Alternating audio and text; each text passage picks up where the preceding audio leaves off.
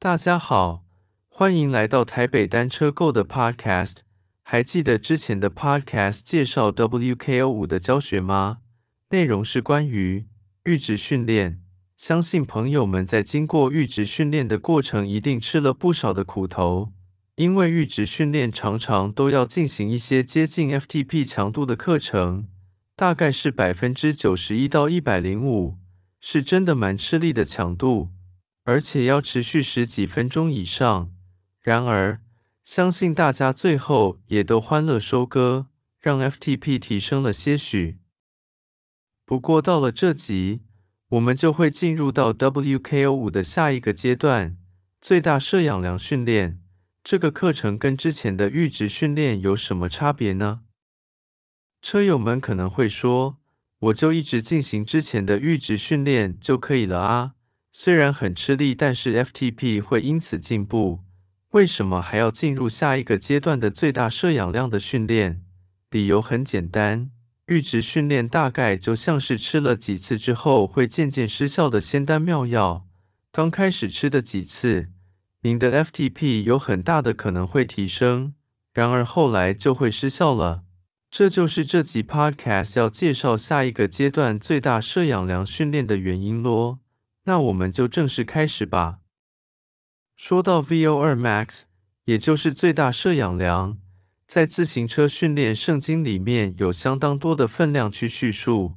然而书中也有提到，最大摄氧量随着年龄的增长会逐渐的下降，也因此会导致体能的退步，也就是 FTP 的下降。所以，最大摄氧量常常是造成进步瓶颈的原因。然而，可能会有些朋友会有疑问。是否会有些人的体质特别好，他的最大摄氧量可以一直保持在很高的水平，即使年纪慢慢增长也不衰退呢？就自行车圣经的作者乔佛瑞的经验来说，这种人算是少数中的少数，所以不用去假定自己就是这种少数中的少数。所以，当您的体能卡关的同时，进行最大摄氧量训练，就能有很大概率解决您的问题。然而，在 WKO5 软体里面，可以很直觉、快速地从软体里面检查出自己是否该是正确的时间点来进行最大摄氧量训练了。方法就是，只要在软体里面的 Power Duration Model 页签里面找寻 MFTP 百分比 VO2 Max 的数值。如果此数值介于八十一到八十五之间，您就可以考虑进行最大摄氧量的训练了。如果还不到这个数值范围之内，例如您的这个数值目前等于七十五，因此建议可继续进行之前几集 Podcast 提到的基础体能训练，分别是第十四集 Podcast 提到的 SST 甜蜜点训练，以及第十九集 Podcast 提到的阈值训练。这两集会告诉您该怎么练 SST 甜蜜点训练、阈值训练，该练多少分量才足够。听完之后，您就会有大概的了解了。这两集 Podcast 的网址也会放在下方叙述栏，朋友们可自行参考。最大摄氧量训练的课程要怎么进行呢？WKO5 里面是有针对每个人的状况做客制化的。只要直接把软体里帮您建议的最大摄氧量训练课程拿来使用即可。首先点击软体的左上角的您的姓名，接着点选下面多个页签，其中一个名称叫做 Zones。在此页签里面，你会看到 Optimized Interval Target Cycling 的讯息框框。此讯息框框里面有一项课程建议叫做 Max Aerobic。这个就是 WKO5 帮您克制化而且量身打造的最大摄氧量训练咯。内容包含该以多少功率、该骑行多久、该休息多久、需要重复几次，通通都写得清清楚楚，是不是很棒呢？然而，小弟刚才一连串的操作 WKO5 软体的步骤，也会截取重点并整理在官网为图文并茂的说明文章。让您很快的可以听完这集 Podcast 之后进行复习，所以各位朋友就不用急着一边听一边抄写刚才的步骤了。官网的网址会放在以下叙述栏。不过，最大摄氧量训练对于不是很熟悉使用 WKO5 的人，或是没有买 WKO5 的人，是否也有替代方案呢？答案是有的。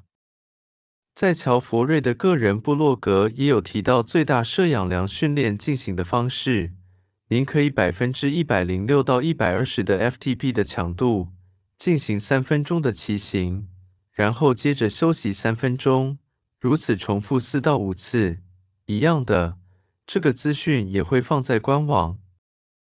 然而，在进行了刚才提到的之前的两集的 Podcast 提到的甜蜜点训练以及阈值训练之后，碰到卡关的情况，就进行最大摄氧量训练。这个概念大概大家都懂了。不过，难道只要卡关的时候就一直进行最大摄氧量训练吗？这个就得提一下，这种训练对身体的负担其实是相当大的。不论是在 WKO5 的研讨会里面，或是在小弟其在其他的书籍当中传达的知识，例如《The Time Crunch Cyclist》书籍，都不会持续进行最大摄氧量训练超过两个 megacycle。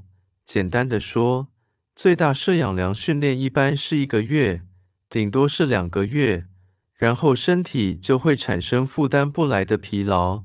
这时候就要停止最大摄氧量训练咯。不过，在结束最大摄氧量训练之后，下个步骤的课程要做什么呢？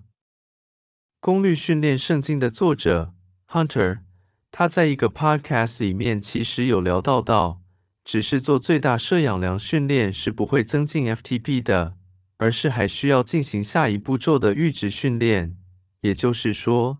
当你的最大摄氧量，也就是肺活量提升了之后，还必须回头进行阈值训练，让你的双腿能跟得上肺活量哦。所以最大摄氧量训练之后，必须再次回到阈值训练，这是很重要的关键。至于阈值训练怎么练，一样请参考我们的第十九集 Podcast 提到的阈值训练即可，这边就不再重复说明。当您再次进行阈值训练之后，理论上会再把 FTP 更加提升少许，这时候之前的一切努力都值得了。以上的资讯都会经过重点整理并放在官网，所以车友们无需一边听一边写笔记，请直接到官网参考即可。网址我会放在下方叙述栏，请有需要者自行参考即可。